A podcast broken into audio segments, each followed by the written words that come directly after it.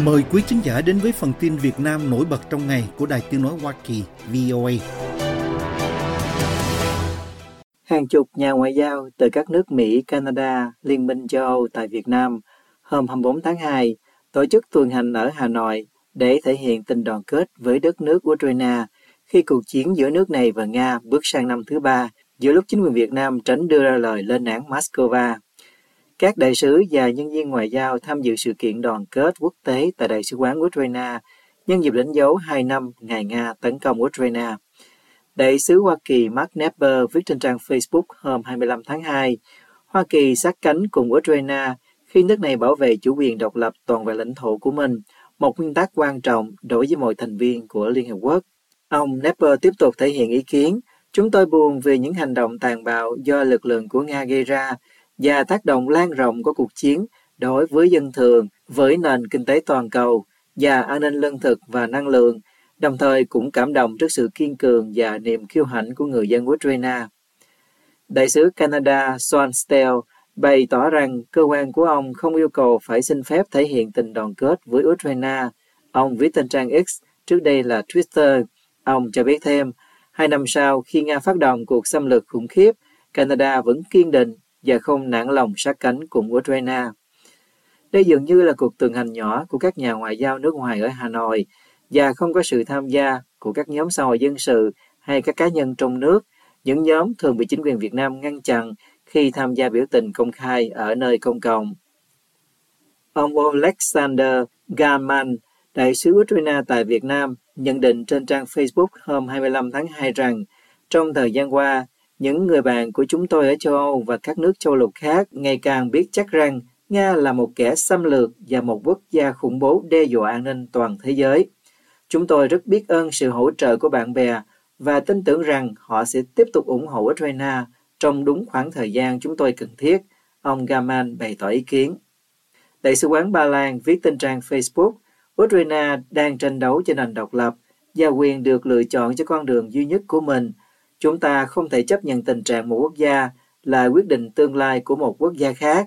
Đã quá nhiều lần trong lịch sử mà một nước láng giềng lớn hơn vi phạm chủ quyền của một nước nhỏ hơn. Một số người Việt bày tỏ sự đoàn kết với đất nước Ukraine và chia sẻ thông điệp của đại sứ Ukraine. Người Ukraine không chỉ chiến tranh cho chính họ, họ cũng đi đầu trong cuộc chiến chống lại chế độ độc tài và chủ nghĩa bành trướng cho tất cả chúng ta. Chúng tôi rất cảm động và biết ơn sự hy sinh của họ để bảo vệ phẩm giá con người. Ông Quang Minh, một người gốc Việt sống tại Stuttgart, Đức, viết trên trang Facebook, đáp lại lời đại sứ Ukraine.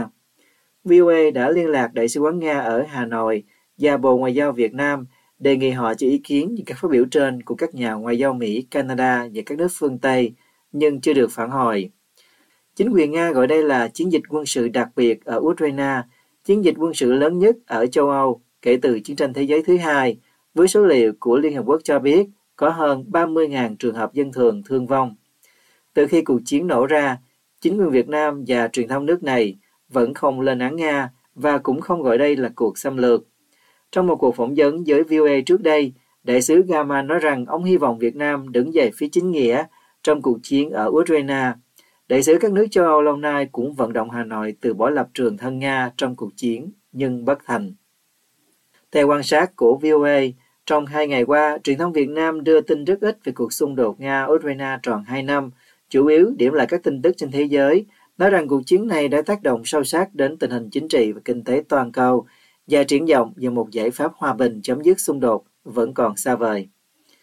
Vào những dịp khác nhau, trong 2 năm qua, Việt Nam nêu quan điểm nhất quán đối với các vấn đề xung đột Nga-Ukraine, nói rằng Việt Nam kêu gọi các bên liên quan hết sức kiềm chế, tránh những lời động thái gây bất ổn cho tình hình thế giới, ảnh hưởng xấu đến hòa bình ổn định toàn cầu, đe dọa nghiêm trọng đến sinh mệnh của binh lính và người dân vô tội ở các nơi xảy ra xung đột. Quan điểm của Việt Nam là mong muốn hai bên hướng về hòa bình và cuộc sống an toàn của người dân để nối lại đàm phán chấm dứt leo thang căng thẳng. Việt Nam không thiên vị hay đứng về bất kỳ một bên nào xoay quanh xung đột giữa Nga và Ukraine.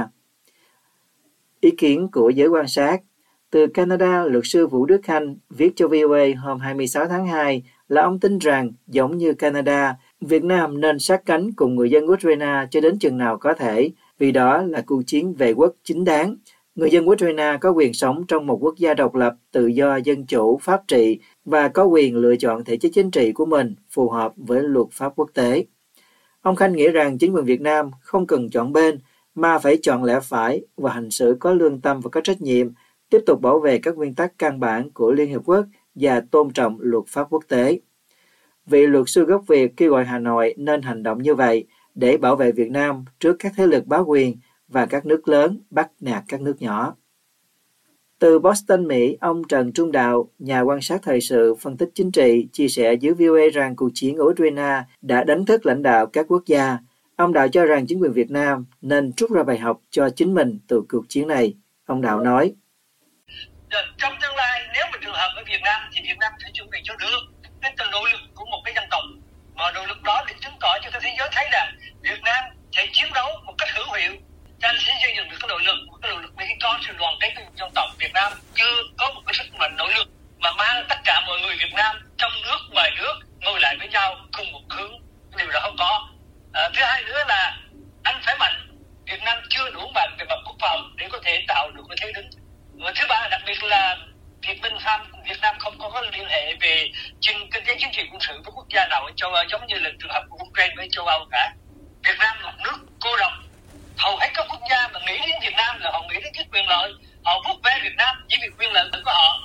chứ không phải là vì cái sự quyền lợi của dân tộc Việt Nam.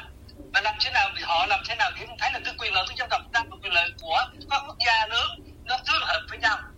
Khi nào quyền lợi các quốc gia tương hợp với nhau thì lúc đó mới tạo sự niềm tin và cái sự tin cậy giữa hai quốc gia. Điều đó không hiện nay ở Việt Nam không có, và đó là những cái điều mà người lãnh đạo Việt Nam phải nghĩ cho ra. Và thật sự họ quan tâm đến Việt Nam là sẽ chọn một cái hướng đi thích hợp.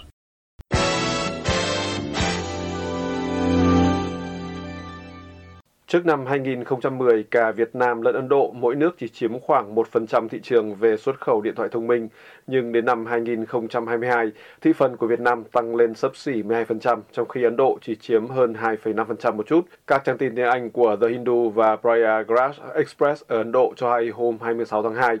Tin tức nêu trên của The Hindu và Pragati Express dựa trên số liệu của UN Comtrade, ITC Trade Map và Bộ Thương mại và Công nghiệp Ấn Độ. Các số liệu cho thấy Trung Quốc vẫn chiếm thị phần áp đảo 49,4%, nhưng có xu hướng giảm sau khi đạt đỉnh gần 53% vào năm 2015.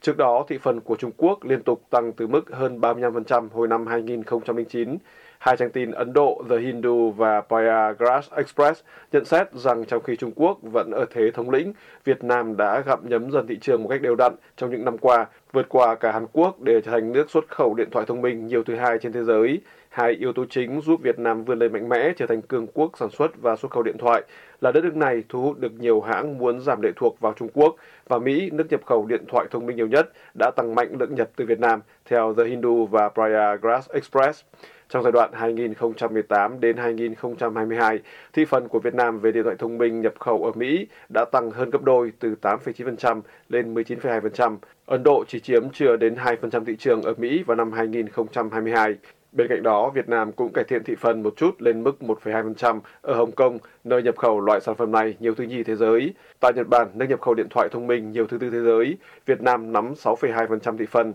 gần gấp 3 mức của Ấn Độ. Tuy nhiên, ở các tiểu vương quốc Ả Rập Thống Nhất và Đức lần lượt đứng thứ 3 và thứ 5 thế giới về nhập điện thoại thông minh, thị phần của Việt Nam bị sụt giảm mạnh trong khi Ấn Độ đã tăng được đáng kể kim ngạch xuất khẩu. Từ gần 32% vào năm 2018, Việt Nam rơi xuống mức 13,5% về thị phần ở các tiểu vương quốc Ả Rập Thống Nhất. Ngược lại, Ấn Độ tăng từ 5% lên 13%, gần bằng Việt Nam. Ở Đức, thị phần của Việt Nam giảm một nửa, từ khoảng 20% còn 10%, nhưng vẫn cao gấp đôi Ấn Độ, dù thị phần của nước này đã tăng từ mức hầu như không đáng kể lên khoảng 5%. Theo tìm hiểu của VOA, hồi cuối tháng 4 năm 2023, Bộ Công Thương Việt Nam công bố rằng đất nước đã xuất khẩu 210 triệu điện thoại được gọi là Made in Việt Nam, làm ở Việt Nam trong năm 2022, và 50% số đó được xuất sang Trung Quốc và Mỹ. Vẫn Bộ Công Thương cho hay là kim ngạch xuất khẩu điện thoại và linh kiện của năm 2022 đạt xấp xỉ 58 tỷ đô la, tăng hơn 0,8% so với năm trước và chiếm gần 16% tổng kim ngạch xuất khẩu hàng hóa của cả nước. Tuy nhiên, trong con số đó, khối doanh nghiệp có vốn nước ngoài FDI chiếm hầu hết là 57,8 tỷ đô la, tức 99,67%. Riêng về điện thoại nguyên chiếc, giá trị xuất khẩu của Việt Nam đạt hơn 33,3 tỷ đô la, mà trong đó xuất khẩu của hãng Samsung có nhà máy ở Thái Nguyên và Bắc Ninh chiếm tới 95%, tức hơn 31,4 tỷ đô la. Hôm 26 tháng 2, hai máy bay chở khách C-919 và ARJ-21700 do Tập đoàn Hàng không Thương mại Trung Quốc COMAC sản xuất đã hạ cánh tại sân bay Vân Đồn, Quảng Ninh và được phía Việt Nam đón tiếp trọng thị bằng vòi rồng. Các hãng tin Reuters, Tân Hoa Xã, Đài truyền hình nhà nước Trung Quốc và Thông tấn xã Việt Nam đưa tin rằng chiếc máy bay chở khách C-919 cùng với máy bay phản lực khu vực ARJ-21700 đến Việt Nam hôm 26 tháng 2 nhằm chuẩn bị cho những buổi trình diễn trong một cuộc triển lãm hàng không tại nước này. Cổng thông tin tỉnh Quảng Ninh loan tin rằng COMAC sẽ tổ chức triển lãm và trình diễn máy bay thương mại tại cảng hàng không quốc tế Vân Đồn từ ngày 26 đến ngày 29 tháng 2. Đây là lần đầu tiên COMAC Show tổ chức tại Việt Nam và là điểm đến quốc tế thứ hai của hai máy bay này sau triển lãm hàng không Singapore vào tuần trước. Để chào đón hai mẫu máy bay của COMAC đến Việt Nam, cảng hàng không quốc tế Vân Đồn đã tổ chức nghi thức phun vòi rồng chào đón nhằm thể hiện sự trọng thị theo trang Thanh niên online. Dự kiến trong chương trình sự kiện COMAC Show này, đại diện lãnh đạo Bộ Giao thông Vận tải, tỉnh Quảng Ninh và hãng hàng không Việt Nam, Trung Quốc sẽ tham quan và trải nghiệm bay thử trên các máy bay này vào ngày 27 tháng 2, theo trang tin của tỉnh Quảng Ninh. Sau đó, các máy bay sẽ được trưng bày tỉnh tại sân bay Vân Đồn, đồng thời có lịch trình di chuyển tới Côn Đảo, Tân Sơn Nhất, Đồng Thới, theo đài VTC. Cũng trong dịp triển lãm này, hai bên dự kiến sẽ tiếp tục thảo luận, thống nhất, cụ thể hóa một số chương trình hợp tác hàng không. Ông Hoàng Văn Dũng, Phó Giám đốc Cảng Hàng không Quốc tế Vân Đồn, cho hay cuộc triển lãm COMAC Airshow sẽ giúp khai thác các chuyến bay thương mại từ các tỉnh, thành phố của Trung Quốc đến Vân Đồn, trước hết là từ thành phố Sáng Đầu, tỉnh Quảng Đông, Trung Quốc, theo trang tin của tỉnh Quảng Ninh. Thông tấn xã Việt Nam cho biết rằng, sau cuộc triển lãm tại Quảng Ninh, cả hai chiếc máy bay của Trung Quốc sẽ bay đến thành phố Đà Nẵng và thành phố Hồ Chí Minh và thủ đô Viêng Chăn của Lào. Máy bay ARJ-21700 là máy bay phản lực hai động cơ có sức chứa tối đa 90 chỗ, trong khi chiếc máy bay C-919 là máy bay chở khách thân hẹp có sức chứa tối đa 192 chỗ ngồi, theo Tân Hoa Xã. Hãng tin Reuters hôm 26 tháng 2 đưa tin rằng Trung Quốc thiết kế C-919 để trở thành đối thủ của dòng máy bay phản lực một lối đi Boeing 737 MAX và Airbus 320neo và cho đến nay đã thu hút khoảng 1.000 đơn đặt hàng, phần lớn từ các hãng hàng không và công ty cho thuê Trung Quốc. Sự hiện diện của COMAC tại triển lãm hàng không Singapore được những người tham dự xem như là cơ hội để Trung Quốc ra mắt máy bay chở khách do chính nước này sản xuất, diễn ra vào thời điểm Boeing và Airbus, hai nhà sản xuất máy bay thống trị của phương Tây, đang giải quyết các vấn đề về chuỗi cung ứng khiến khách hàng thất vọng, theo hãng tin Reuters. Hãng tin Anh nói rằng thiết kế của C-919 chỉ được Trung Quốc chứng nhận và cơ quan hàng không Trung Quốc cho hay họ sẽ quảng bá máy bay này trên phạm vi quốc tế trong năm nay và nộp hồ sơ xin chứng nhận của Cơ quan An toàn và Hàng không Liên minh châu Âu.